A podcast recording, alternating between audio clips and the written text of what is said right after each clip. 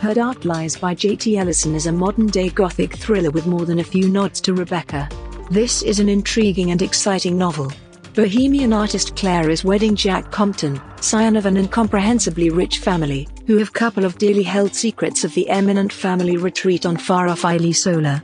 Some of those skeletons are preferably more literal than others.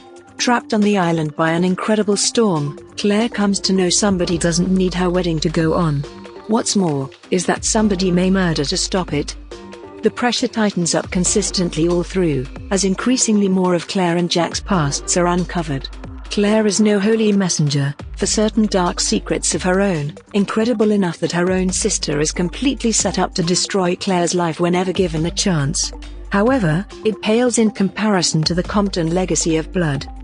With the whole cast trapped on the island, and first body turned up, this turns into a bolted room thriller. Claire definitely realized something wasn't right when her wedding dress was gruesomely sabotaged. However, discovering somebody is ready to kill takes the tension to the next level. It's obvious from the very beginning that who must be behind everything. Except the uncover of their associate took me by surprise, as did Claire's activities in the last confrontation and subsequently.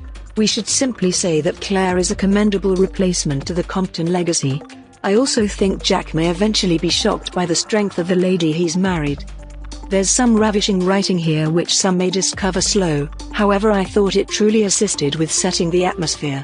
I could nearly smell the Mediterranean sea air and the thick fragrance of lemons in the trees. Hear the roar from the approaching storm. Her Dark Lies by J.T. Ellison isn't the first novel I've read by this writer, and it positively will not be my last.